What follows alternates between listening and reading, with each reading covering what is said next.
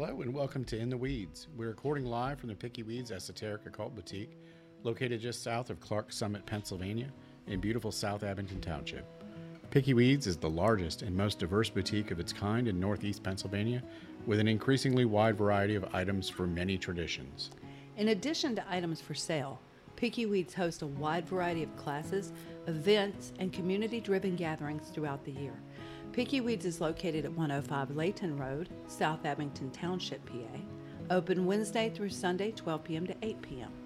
More information can be found at www.pickeyweedz.com. That's P I C K E Y W E E D Z.com or on our social media channels on Facebook, Instagram, TikTok, and YouTube. In the Weeds is the official podcast for Pickey Weedz, where we strive to bring the community together with topics of interest, guest speakers, and informative discussions to benefit the entire community. If you'd like to be a guest speaker, either live or remote call in, please visit www.pickeyweedz.com. Scroll down to the bottom of the page, find In the Weeds podcast guest application, click it, copy and paste the text into an email with your contact information, and send it to us at pickeyweedz at gmail.com. Now, Now, let's, let's get, get in in the the weeds. weeds. Hey guys, welcome back. I think we're what, episode five now? Episode 5. I'm here with John. My name is Tay, and we are your host and the co owners of Pickey Weedz. Um, and tonight, we're going to be talking about methods of divination. I know a couple of you asked for this. So, divination is defined in the Oxford Language Dictionary as the practice of seeking knowledge of the future or unknown by supernatural means. Hmm. So, not everything is an omen, guys. Omens. Okay. Yeah, so there's a there's a couple different uh, things. Um, well, actually, there's a lot more than a couple. There's a ton of different divination methods. You know, some of our ancestors. You know, you can read about in in you know the Greek writings, the Roman writings, uh, using omens and using animal augury and bird flights. Um, Reading entrails. oh yeah, reading the entrails. which is actually the intestines of, oh, well, animals and their enemies. that's that's a little too dirty for booking a room at Pickey Weedz. Just you know, just Unless you bring a lot of plastic. Dexter. Yeah, you have to Dexter the room. No, just kidding. and there's, of course, astrology, which goes back millennia. Like to Mesopotamia. Yeah. And we'll we'll uh, we'll do a deep dive on astrology when we can get uh, Lindsay or Or Mark in. Yeah, he's, or Mark, yeah. somebody uh, that that's an actual astrologer. Um, that's an one thing that we have a we have a surface knowledge of, but I would much rather have a guest on here that can really please. really get into um, uh, the knowledge of it. What I know can only confuse you. It's ridiculous. Yeah. I just, yeah. But go ahead. So the first one on our list after all of that uh, is one that's kind of in my wheelhouse. It's pendulum or dowsing or water witching. When I was little, this is when I learned it. Is when a guy, a local man who did water witching, came out to help us find a spot to dig a well. And he would use willow and hazel rods. Um, he would use the copper dowsing rods. But the fascinating thing was when he gave me a plumb bob and taught me how to use it. The hell is a plumb bob? Every one of you guys in construction or you ladies in construction out there know what the heck a plumb bob is. But yeah, he, he handed me a plumb bob, which if you come to the store, um, you can usually find that we have some of those little brass pendulums in stock, the really heavy brass pendulums that are based on the plumb bob. Um, so come in and take a look at those because they're kind of interesting in how well they work. That, in my opinion, they work just as well any day as a dowsing rod. Um, every now and again, we'll have dowsing rods, but for cleansing, for foretelling, for finding things, I've often used a raw pendulum or a plumb bob. Yeah, I mean, typically a plumb bob's used in construction. Yeah. You know, to make sure that you thing you installed is plumb. Level and plumb. But, yeah, it's got a little deeper history too. So it originally, where, where did this originate? This um, pendulum and rod dowsing. It goes way, way back because you can see, you can read about it when it was outlawed by the Christians, correct? Yeah, it's The water witching? It's about four thousand years old, but Yeah. you know, anything they don't understand. is a devil. it's a devil. I'm just trying to help you find the water. Jeez. Just keep digging holes. Sooner or later, grip, you find y'all. it, and you have a yard full of holes. it's much much easier to get the the old fellow with his rods out. yeah. That sounded weird. There's a lot of there's a lot of um, geologists that kind of use something similar similar too. So they need not be thumbing their nose at it. But, you know, it's it's something that's gone on for a long, long time. And when you lived out in the country, it was it was much cheaper to have a guy come water witch than it was to have come somebody dr- have somebody come drill your property to bits trying to find water. So that's what we did. Yeah, so there's there's the copper rods too. You've seen them; they'll go out and you know when they get near water, the rods will cross, or they'll steer the steer the operator in the direction of where the underground uh, spring is. And a lot of people use those rods for divination too. You know, they'll be yes and yes or no. You know, depending similar to a pendulum in which you assign it. You know, when you get your new pendulum, you're going to consecrate it, and then you're going to you're you're going to come to an agreement on which direction means yes, which direction means no, which is I don't know or not clear, or you could use a mat that has those already, you know, inscribed on a mat or a pendulum board. Um, and uh, yeah, so the pendulum is is still a you know, we sell pendulums like crazy, right? It's it's still very much in use and very popular. I actually train mine. Um, I'll actually hold it in my hand. Um, I actually put the notch, you know, the little ball or bead on the end of the pendulum chain in between the first two digits of my pointer and middle finger, my, you know, my social finger. And I actually was taught by the, the dowser to hold my elbow and make myself into like, um, what am I trying to say here? fulcrum. fulcrum, and let it just hang so that I'm not cheating myself or moving and causing the movement of the pendulum. And I will focus and concentrate on the pendulum and try to make it move. And I will think to it which way is yes, which way is no, which way is I don't know. And then in later in later uses I will ask it which way cleanse, which way banish, which way bless and I actually walk around the store sometimes looking for. Some people call them cold spots. I call them kind of vibrational spots where you can actually feel. Um, you can feel a little energy and a little static tingle, and I'll cleanse them until they're gone using a pendulum. So pendulum, at least in our tradition, was always considered a, a safer form of divination than, say, a Ouija or a spirit board, talking board. Um, mainly because it's just you and the weight that's suspended from the chain on your fingers that's saying yes, no, maybe. It's still, you know, purportedly the the entity or spirit or whoever you're talking to that is actually moving um, moving the weight towards yes, no. I don't know. Um, but the Ouija and the and or spirit board, you're actually taking part in that by placing your fingers on the planchette. So it's using part of your energy, right? So we've all known the friend that moves the planchette at the parties and freaks everybody out, right? But we've actually, you know, in practice had the device work way better than we th- thought it would Yeah. Um, and it was not someone moving it. It was whatever was communicating through the planchette, moving between the two people. And it that's one reason why you don't ever use a Ouija alone. Um, and, at least that's the way that I was taught. Was it's you're a lot stronger if there's two of you and one spirit as opposed to one on one. And then you have two readers, two scryers as well.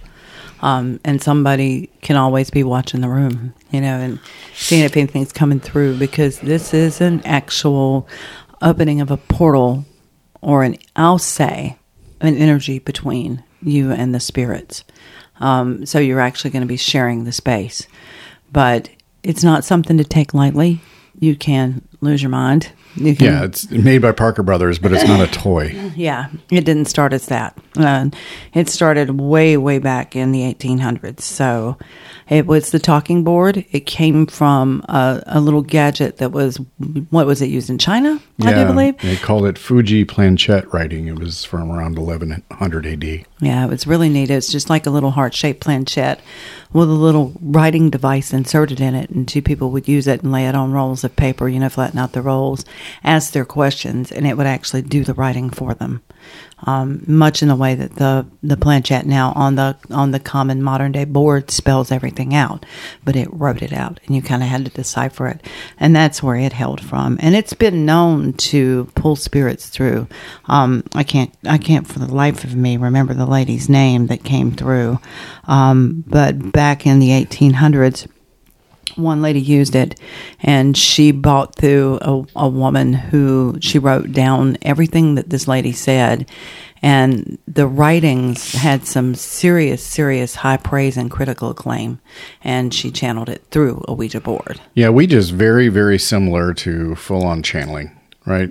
Very. it's a little bit safer because you're using um, a planchette and you're using another person. Uh, you should always have two people with you know all of their hands on the planchette at the same time. It's it's a little safer because you're not you know channeling is where you you're actually allowing an entity into your system, into your body and you're speaking through you. And you know, there's trance channelers. We we've we've had one last year. We have she's coming back uh, mid October and uh, the spirit that comes through her is a completely different mannerism than her normal self. I mean, it's a completely different voice. It is it is not a, a made up make believe voice. It's completely different. You know, everyone can make voices, right? This one is not like that. Her face changes. Her her inflection changes um, the entity is actually in control. Um, and so this is a dangerous practice and one you should learn from someone that is actually trained in this art rather than reading a book and trying it yourself. Um, this is one of those uh, advanced tactics that really utilize caution, and that, and the same with the Ouija because we see parents wanting to buy them for their children oh goodness! It's you caution know, against that. Yeah, The Exorcist was a movie, but it was based on a real tale, right?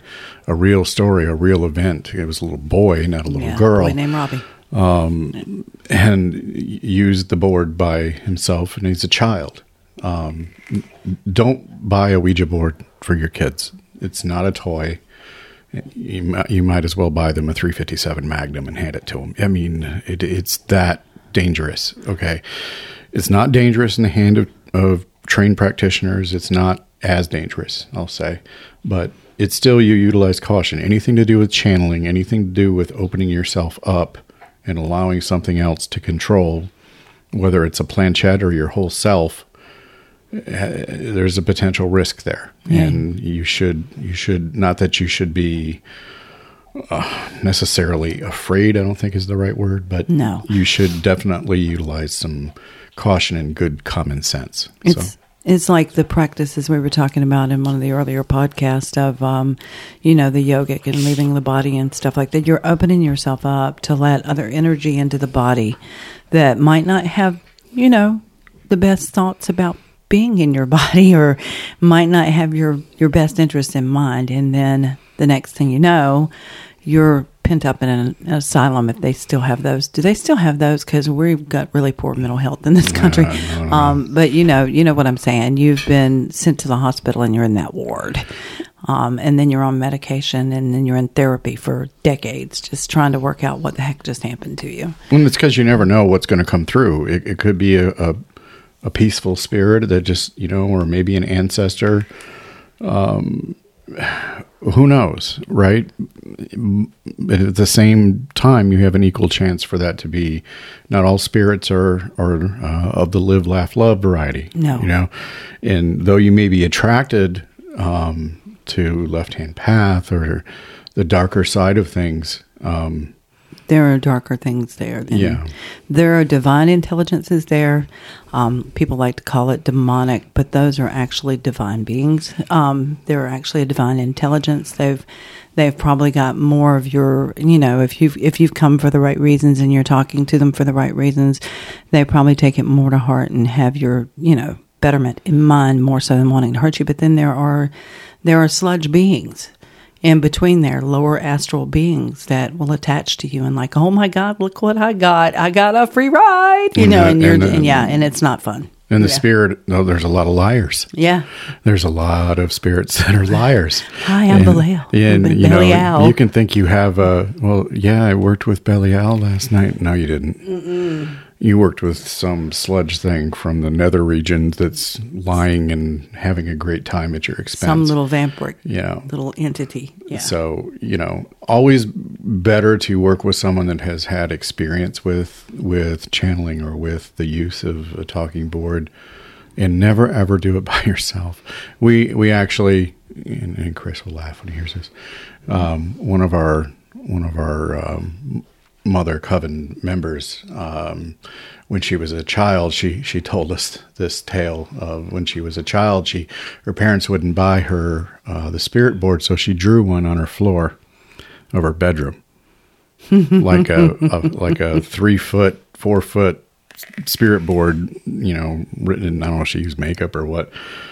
And um, she she claims that she saw a physical manifestation of an entity at the end of her hall, and it was really really tiny, like the size of a kitten. In every step it took, it it grew several inches in size until it was taller than than the door frame, and she's throwing salt at the door, freaking out um, but yeah, these things happen, you know, and it doesn't happen. You know, a lot of people are like, "Oh, there's a knocking in my house; it's haunted." Well, it's probably your pipes. You need to check that. But these things do happen, and do. and there's documented cases of it. And any practitioner who has participated in an evocation or an invocation um, if they've done it for a number of years and had some success, then they've seen physical manifestation. And it may not be a whole body, it may be a body of light, it may be a body of mist. I, I've had the mist in my house, it filled the whole house with black mist. Um, it just depends on. And, and my windows were shut. Okay, didn't live in a swamp. you walked through a spirit smoking a cigarette. Yeah, the white lady. Rude. Everybody's seen the white lady hovering over the bed. I, I had just worked a double shift. I was tired.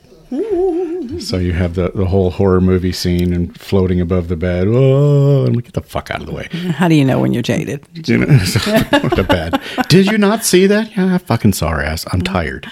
Yeah. Go away.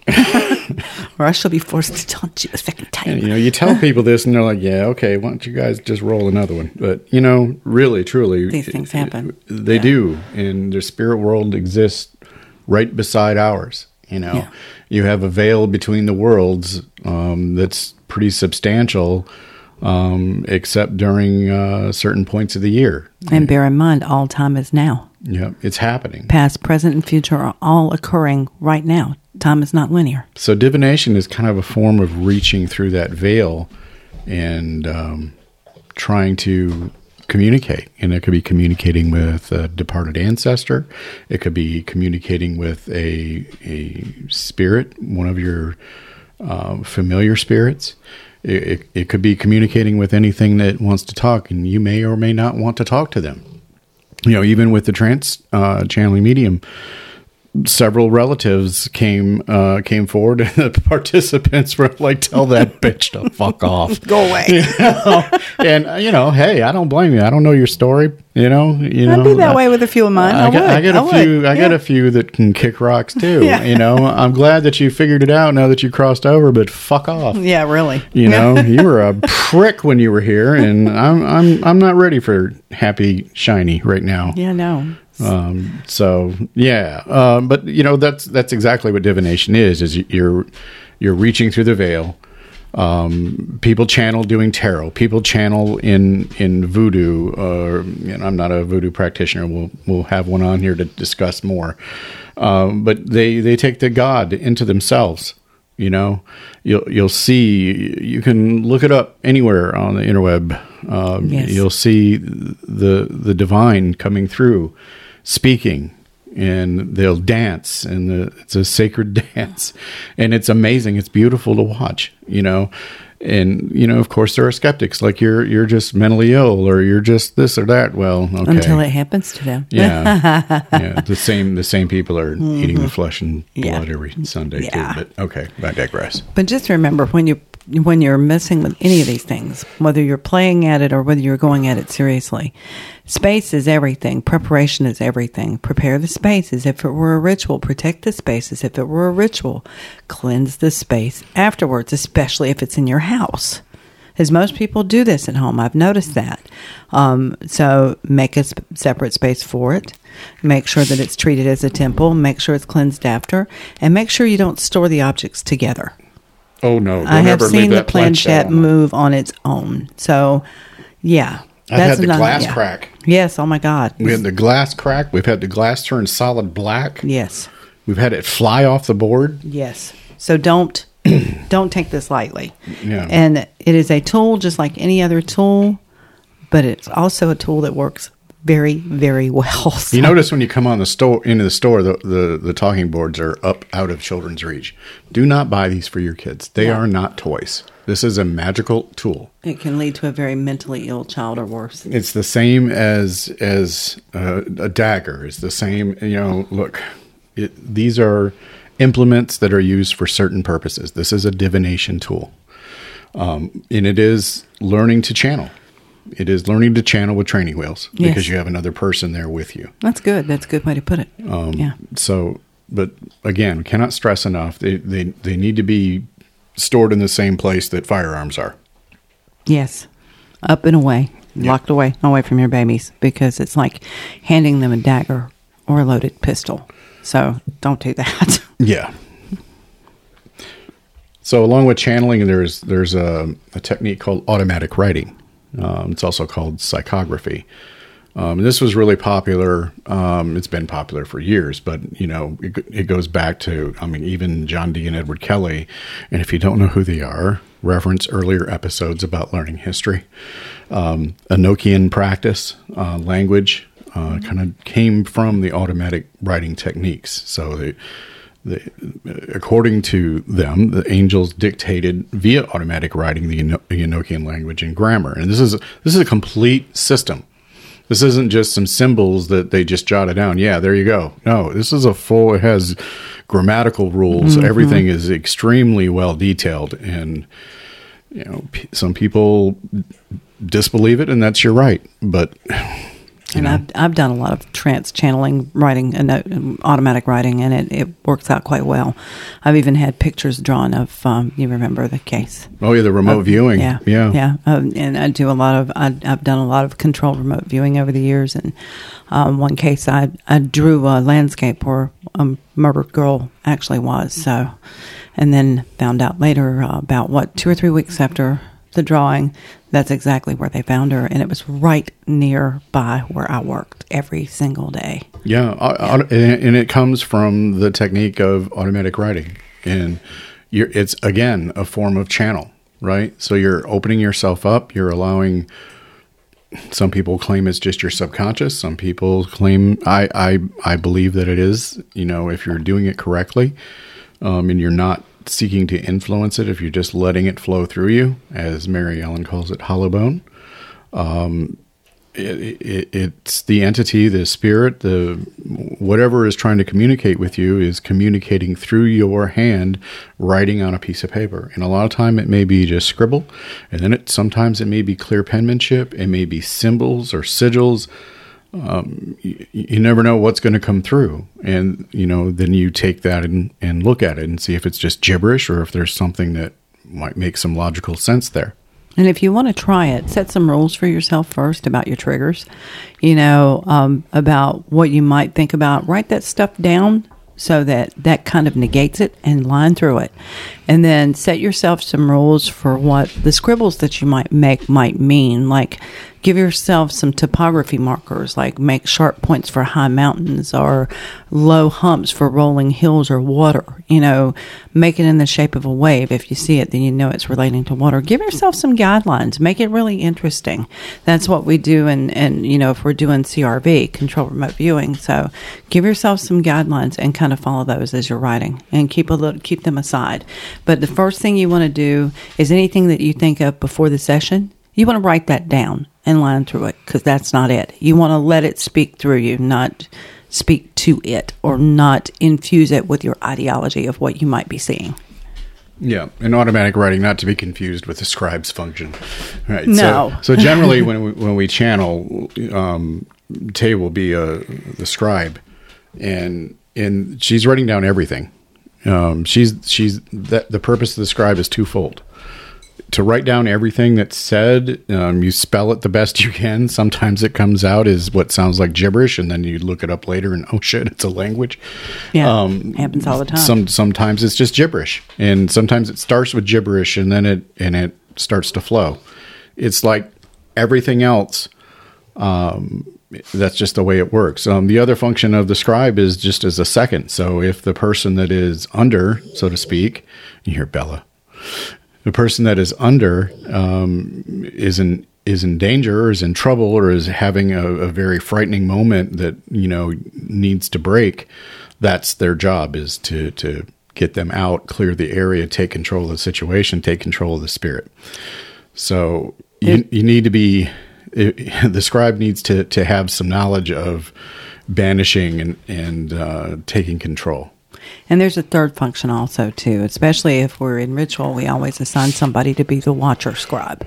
So they'll write things down and they'll take note of anything that they heard or saw um, around the circle that, that came through that the others are going to want to know you know after the event because a lot of times when you're if you're in full on um, invocation like we were the last one i was on fire. Yeah. i was on fire. I know you're doing great. I literally got caught on fire uh, by our, our bonfire and there was no wind. So it was really really really freaking interesting especially since we were standing probably a good six seven feet away from it um, and it the fire just loomed towards me and thank goodness i was wearing a wool cloak that, that's from the observers, right? Yeah, They're like yeah. the fire went from going straight up in the air because there's no wind to literally bending its arc towards Tay. Yeah. While doing the invocation. Yeah. Thanks, Crowley. Thanks yeah. a lot. Yeah. Bornless ritual. Always fun. Uh, but, but, yeah so along with that, and you know, channeling's kind of been a theme. Be- Bella is just determined to walk around here and click clack her nails, and she's brought me her squishmallow. She's wanting to play. She's bored. This is Natasha's squishmallow that Natasha gave her. Yeah, she's just like, I need a microphone.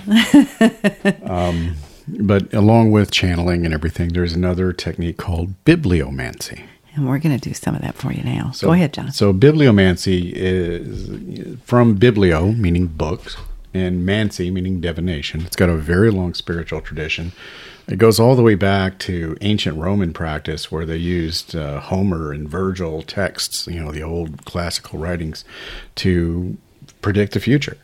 Um, so the I Ching is also a, a, popular text to use. Um, some some Abraham Christians use the Bible, but you can literally do this with any book, and especially if you have a book of uh, philosophy or a book on uh, magical practice or something like that, it's it's good. But literally any book, you're just randomly opening the book, flipping through the book, letting the pages flip through your fingers, and then stop and read the first thing that your eyes land on. So, so I have the I Ching sitting in front of me right now. Um, John, what is your question? Well, the I Ching is is a the book of changes. The book of changes. It's it's uh, Eastern philosophy, and it's uh, you know you can get into pretty in depth with it too. They've used coins, yarrow sticks, uh, to use to use with it, and it, it, what it does is it's a dictionary of the symbolism of the coins or yarrow sticks and how you would throw them. They throw them similar to casting lots or casting runes, and you know it's just yarrow sticks of different sizes, lengths, and how they lay is what you divine. Same with the coins, um, whether they're heads up or down, kind of goes hand in hand with some of the old cleromancy uh, things. Um, but so you're going to ask the book a question, you're going to ask a question, and then you're going to flip through the pages and you're going to read the first thing. Um, I don't, I don't have a question. So you I did it while you were talking. I was just like, okay, so how is the podcast going? so the abysmal repeated. If you are sincere, you have success in your heart, and whatever you do succeeds. So there you go. So So I guess we're doing good. we're doing okay then. Well, that's good. Thank you. Thank you to the I Ching. Mm-hmm. That's bibliomancy. It's that Yeah, simple. yeah. And you know, like I said, it's an ancient practice. Just grab a book, flip through it. boop. Have fun, guys. Have You fun. know, you don't Yeah. you don't need to spend twenty eight dollars on a tarot deck. Just just grab the Reader's Digest. And it was terrible when I first started in tarot way back in the day. I just, I, and I, I got the Crowley deck, the very first one, Mm-hmm. because I'm just, you know, I'm a glutton for freaking punishment. So yeah, you must have the ceremonial deck. You know, You bought it because it's pretty. It is beautiful. I absolutely love it, and I do that a lot. I have probably twelve decks on the piano right now that I don't even read. I just bought them because the art is stunning. Yeah, I Rookie suck. numbers. I suck. I suck. I suck. But um, I got in a bad habit of reading before I leave the house. Don't do that. It's not wise. Um, it becomes an obsession. But speaking of tarot, John, I think the earliest reference to date is about the game, correct? The game of tarot. Yeah, Tarocchi um, goes back to the 1400s, 1440s, 1450s, and was used, in, you know, in Venice, Milan, Florence, um, and uh, it was just an Italian uh, game of trick. You know, there's a lot of different versions of it. Um, probably one of the most famous uh, tarot decks. It actually preceded most you know, all the modern decks is the Sola Busca, Stunning deck. and uh, it's traced to around the 19th century. Um, but it's actually the only complete 15th century deck. Like the symbolism, they they used um, in, in in lieu of like the traditional what we what we would see, is, you know, the trump cards or the major arcana or the minor arcana. They they used uh, telling the story of the rise and fall of the Roman Empire, they used classical figures from classical literature, um, biblical figures. They they take over instead of the traditional illustrations you see. But a lot of the rumors of where the Rider Waite came from were from the Sola Busca because it was actually on display uh, in the British Museum.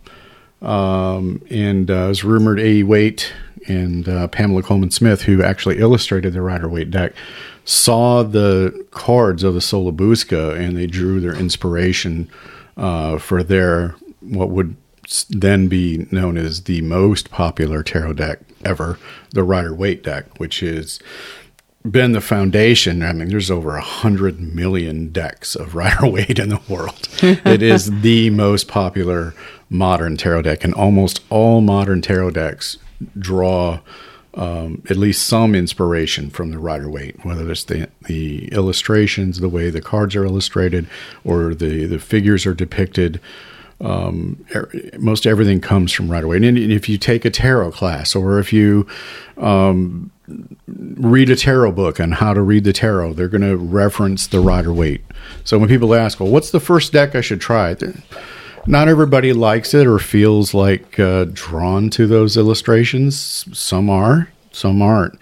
But it's a really good deck to have, even if you don't end up using it as your primary deck, because that way you can you know you can have a familiar reference tool while you're taking the class or reading through the book and better familiarize yourself. Or using the cheat sheets. Yeah. Yeah. We carry some cheat sheets at the shop, but they're based on that deck. So, um, I mean, you can adapt them to any other deck, but like he's saying, you kind of need to see the symbolism, um, and you you need to see why it it's laying out the way that it is and where they came up with the foundation. So, well, the theory the theory for Sola Busca is that it was largely you know it, it looks like one thing, but it, there's a lot deeper meaning, and it, and that's very similar to the modern tarot.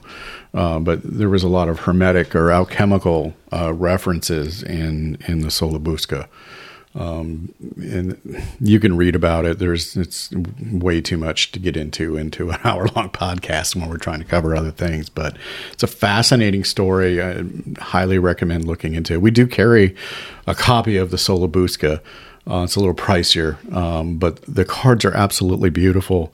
Uh, I don't use that one for divination, but I do have it just basically for its historical aspect and and the, if if you're a fan of Renaissance paintings, it's absolutely a beautiful, beautiful piece of artwork to look through. And um, there's a there's a book put out by one of our European uh, publishers called The Game of Saturn, and um, that details goes into great detail on the Sola Busca and its history. It was never really. Uh, they say it was never really a divination tool. It was more of a Tarocchi, or it was more of a showcase of classical, you know, history and um, art.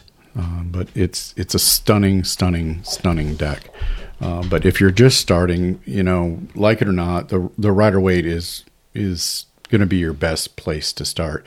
Um, our believe it or not, our neighbor uh, was a professor at Marywood uh, University in Scranton, and uh, he has written probably one of the better uh, introduction to tarot books that I've ever read. It's what is it? Tarot: The Twenty Two Steps goodness, she's loud.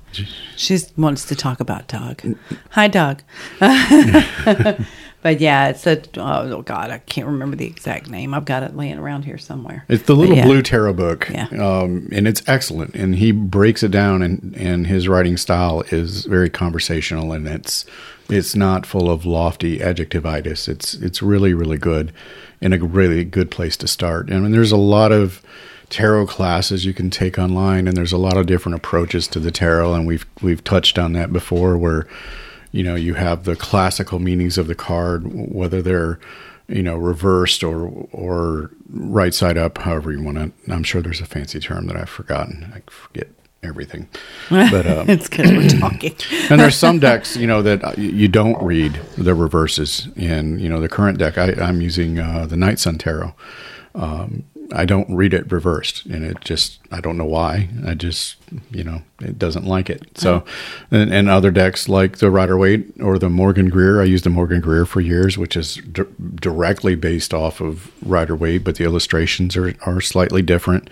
The colors are a little different because I, I've been an intuitive reader, so I learned the classical way to read, um, and it just seemed so regimented and rote and like it wasn't flowing. Um, intuitive you you you kind of the way I did it is I, I, I took a card, I meditated on that card. I spent, you know, a week or more looking at the card and, and every day, you know, just spend some time. Okay, what does this mean? Why? What is what is the meaning behind this? And yeah, I'm not really looking at the alchemical or the astrological because that's not really something that I I practice personally. You know, we have people for that. so exactly. so you know, I'm, I'm. What does that card mean to me? What what emotion does it elicit? Okay, and then as you work your way through all the deck, um, how do these cards, when they correspond uh, to each other, do they tell a story? Um, and that's how I read. Um, and there's a there's a lot of readers like that. Um, in a you should learn the classical way first. I did. It it it took time uh, learning what each trump card, what their traditional meaning, but what each suit traditionally means, um, and then if you need to branch out, you branch out. That's how this works. There's this great um, piece in the book by Lon Milo DuQuette. Allow me to introduce an insider's guide to the occult uh, where he writes, you know, about the tarot. And it was so beautiful and so well thought out and made you see the relationships between the cards. So if you can um, get a copy of this book, read the section in it. Um, it begins with, I believe, oh goodness, let me go back here. But the music of the tarot was my favorite part because he actually made you see that it's a family and that there are relationships playing out in that deck. Um, and it makes you read it a little differently. Um, and then he goes through um, in here, you know what the what the trumps are and what the um, what the suits in the minor arcana, the four suits are in the minor arcana and why. And he goes well in depth.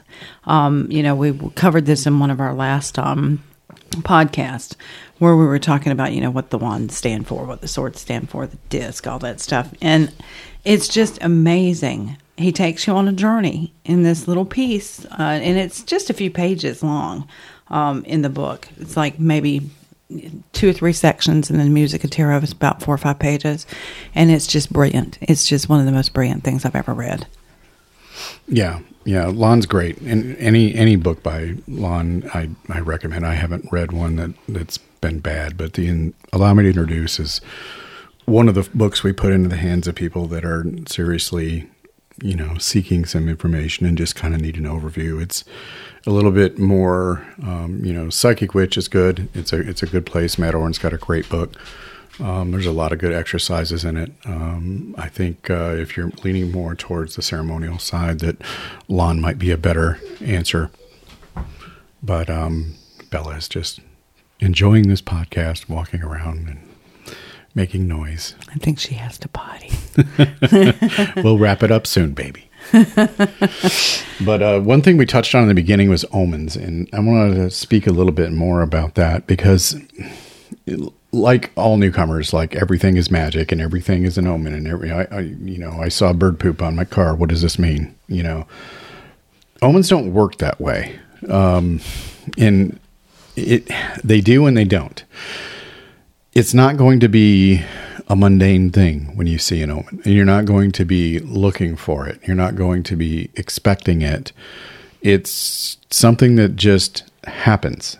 And maybe you've gone through something that's difficult or you're having a difficult time with something or you've been reaching out to a deity in particular. And maybe you see a symbol of that deity appear um, as you're driving into work, you know, and it just feels, you'll feel it.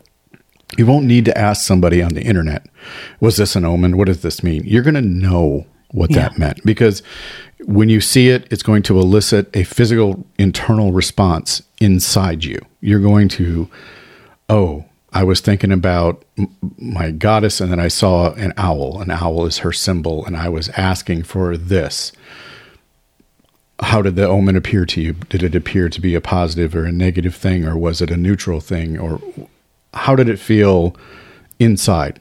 Right? What what did you what did you get from that? The very it's very similar to bibliomancy when you crack open the book and boom, there's the there's the sentence. What was the first reaction you had when you saw it? That's your answer. What the omen meant. You should have a visceral reaction, and I always say it's like raising the hackles. Like every hair on my body sometimes will stand up when I know that they're speaking. And it's like I'm frozen in that space for several seconds. Sometimes not not even realizing how long I've been standing there. But that's that's exactly it. He's right. You're going to lose kind of a track of everything around you when an actual omen is presenting itself to you. You're sort of just going to be caught in that moment. Yep. Yeah, and you know you'll you'll see another one of your deities is represented by a hawk. You have asked a question, you know, the earlier that day or later that night, and you were in a quandary, and you had you had reached out to to whatever deity or ancestor that is represented by that, and lo and behold, you don't normally see a hawk there. It's not something that's you know, there's like a not a hawk nest in your tree in your front yard. Like this is unusual. It's just something you don't see all the time, and then boom, right, and you feel it. And and so you have to go off that feeling that's that that you got. Nobody can tell you what that omen means because it wasn't for them. It's personal. It was for you. Yep. And, and this is one of the oldest methods of divination, right? reading omens, reading reading the way that they used to what was it starlings, the way they would fly in patterns yes. in the sky, and then they would form shapes, and you know, humans have been using divination techniques since we could rub two sticks together. I mean, absolutely. This this is not something new.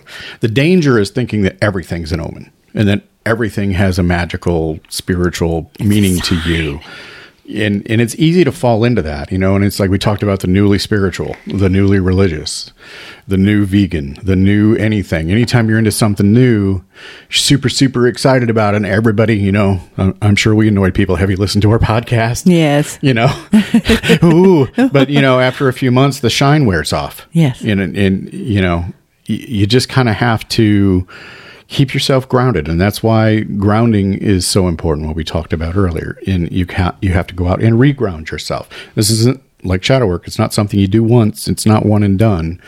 Um, it's a it's a continuous process of keeping yourself centered because sooner or later everything's an omen. And then they're not they don't have any meaning anymore. Right. It's a devotion. You have to be devoted. And then the more that you're devoted and the more you open yourself up to the message, um, messages that are coming through when you actually do feel them, the more they'll help you write your path and, and lead your life in, in a more connected way. Um, you don't feel so alone. And I, I, know that through solo practice, that that's the one thing that got me through in, in my most depressing times was being out in the woods with them and hearing them and feeling them oh, and yeah. knowing that I was definitely, even though it was just my human behind sitting on the ground in my grove in the middle of North Carolina, um, that I was not alone. Yeah. I was literally surrounded by them. Yep. And they're not always shiny fuzzies. You know, a, a lot of us, you know, what some people would call dark, right? But you da, find da, more, da. you find more comfort in that because uh, it just feels genuine and, and light, dark, indifferent. Yeah, it's all it's all magic. Spirit is going to come to you, you know, if you're receptive. Yeah. But but you have to at the same time keep your feet on the ground.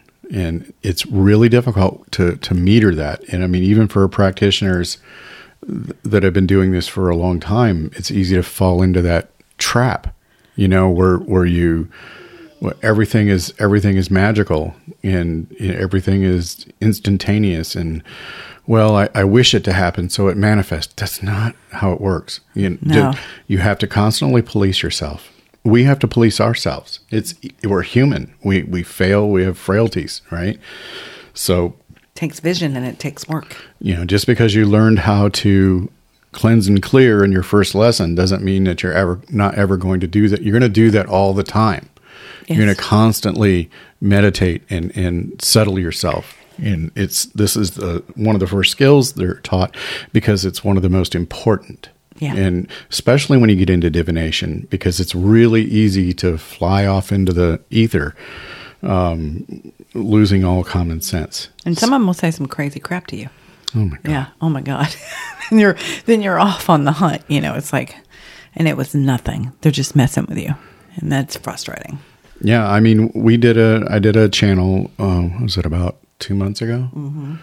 And an entity named Sitri uh, came through. And if you know anything about Sitri, and I didn't before this, but um, it is uh, one of the Goetia. And he had some things to say, uh, but one of the one of the most memorable um, was about a meridian in in Tay that needed to be mended. It was a meridian, uh, uh, similar to what you know acupuncture or acupressure meridians, going from the right ankle to the left knee up to the left shoulder. That meridian was blocked and it needed to be repaired. Uh, he he put it was broken. Yeah. And and so we we got some help with that, and you know that's just kind of how this. I didn't know what, what the fuck he was talking about. He just all of a sudden came in, and a lot of times it happens in the most inopportune moments. Yes. and the table will be like, knock it off. Yeah. Go to sleep. Stop it. I'm watching a movie. Or in the middle of the workday. Hey, stop it. I'm like, hey, this shit wants to talk. Well, tell him to shut up and hold you know, it. Send kinda, me a message. You kind of have to have voicemail. Text you know, me. Like, hold, hold, hold, thank you for your call. We'll get back to you later. You know, uh, but in our coven, we, we we had kind of divided ourselves into who does what, and it wasn't like an assignment. It was what you were more inclined to do. So what what came more natural for you and everybody can do this this isn't superpowers super friends everybody can do this everybody can do this literally everybody can do this but some people have a natural aptitude some people don't like i have tried to learn astrology at least a thousand times and Lindsay will stand up there and like, oh, oh God, I feel like a freaking idiot. And she'll be like, I don't really know. I'm like, oh, shut up. You know, she's brilliant. I She's had brilliant. just read my chart and then she rattled it off to me without a single book. Right off the top of her head. Yeah. I mean, she's amazing. And yeah.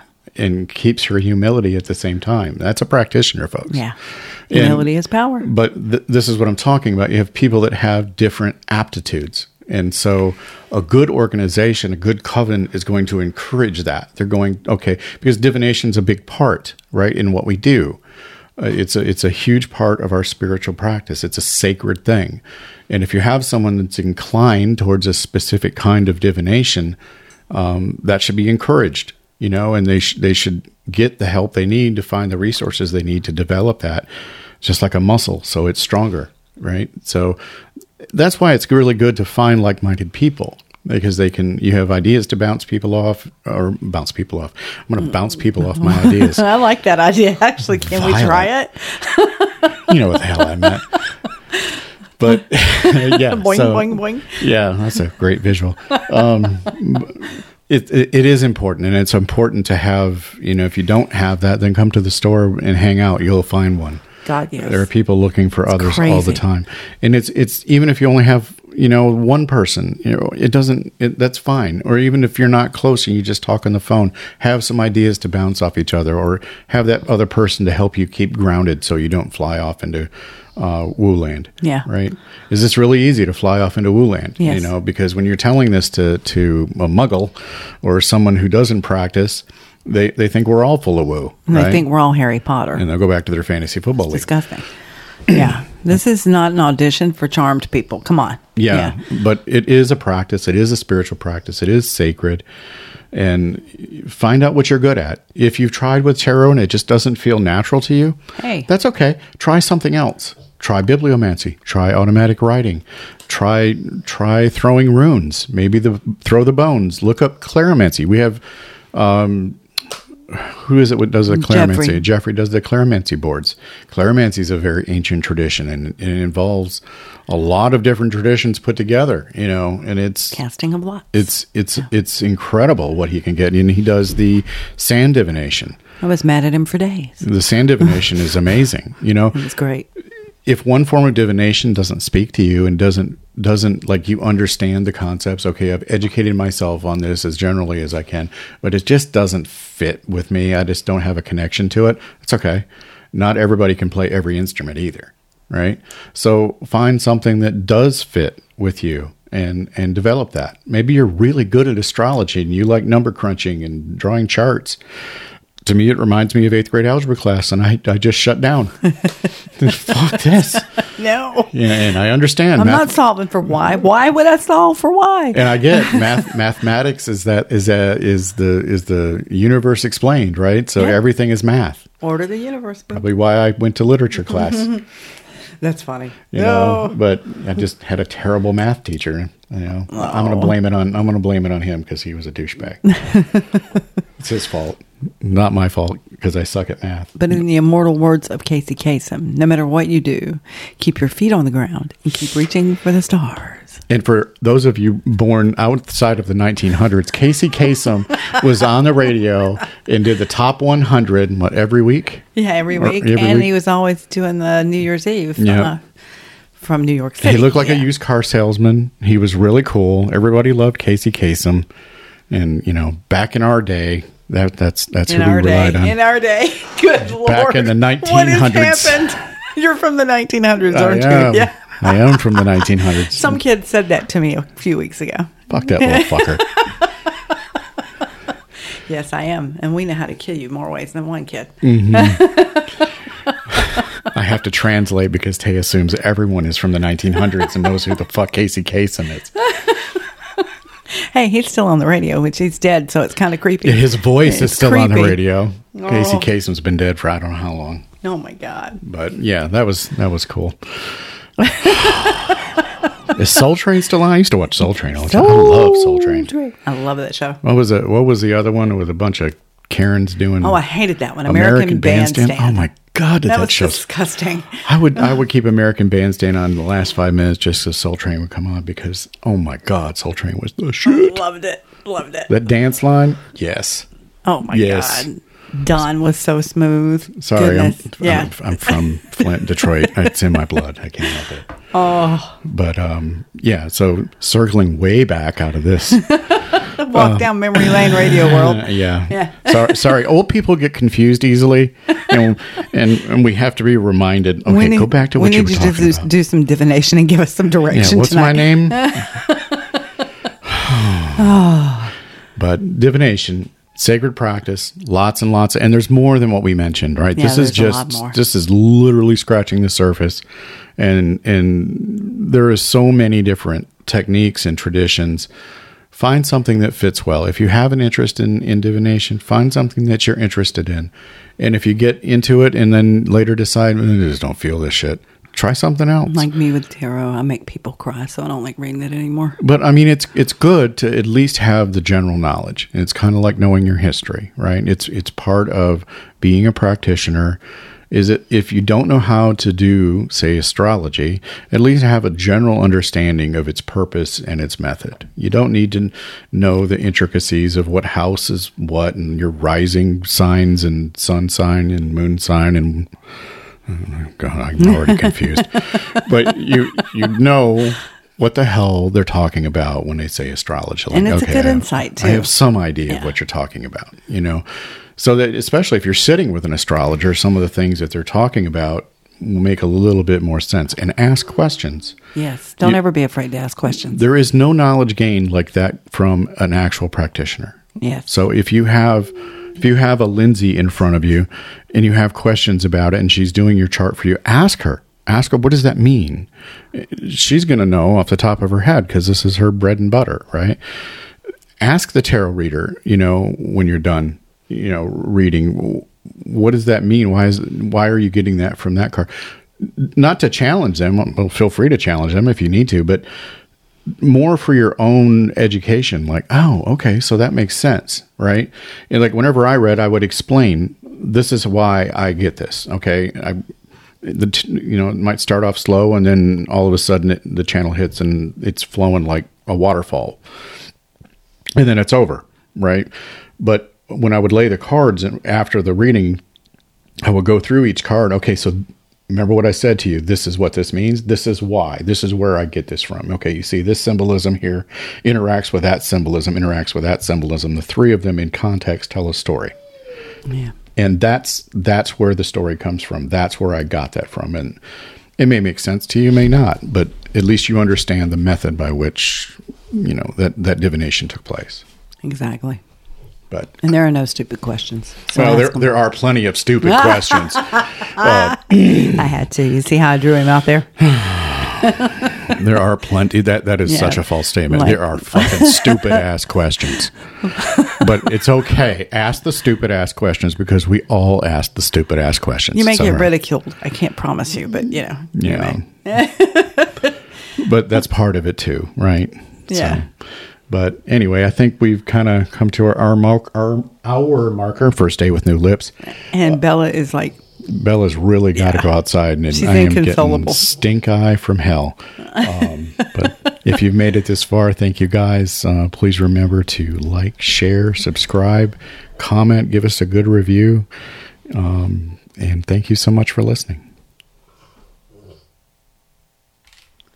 So we hope you enjoyed this episode of In the Weeds, and we hope you didn't have to pick too much pucker brush off your cloak after visiting with us here. If you liked the episode, please follow, subscribe, and share. And if you're really kind, leave a positive review. Be sure to tune in next week as we publish a new episode weekly. If you're in the area, stop by the store and see us. Thanks so much for listening, and have a great day.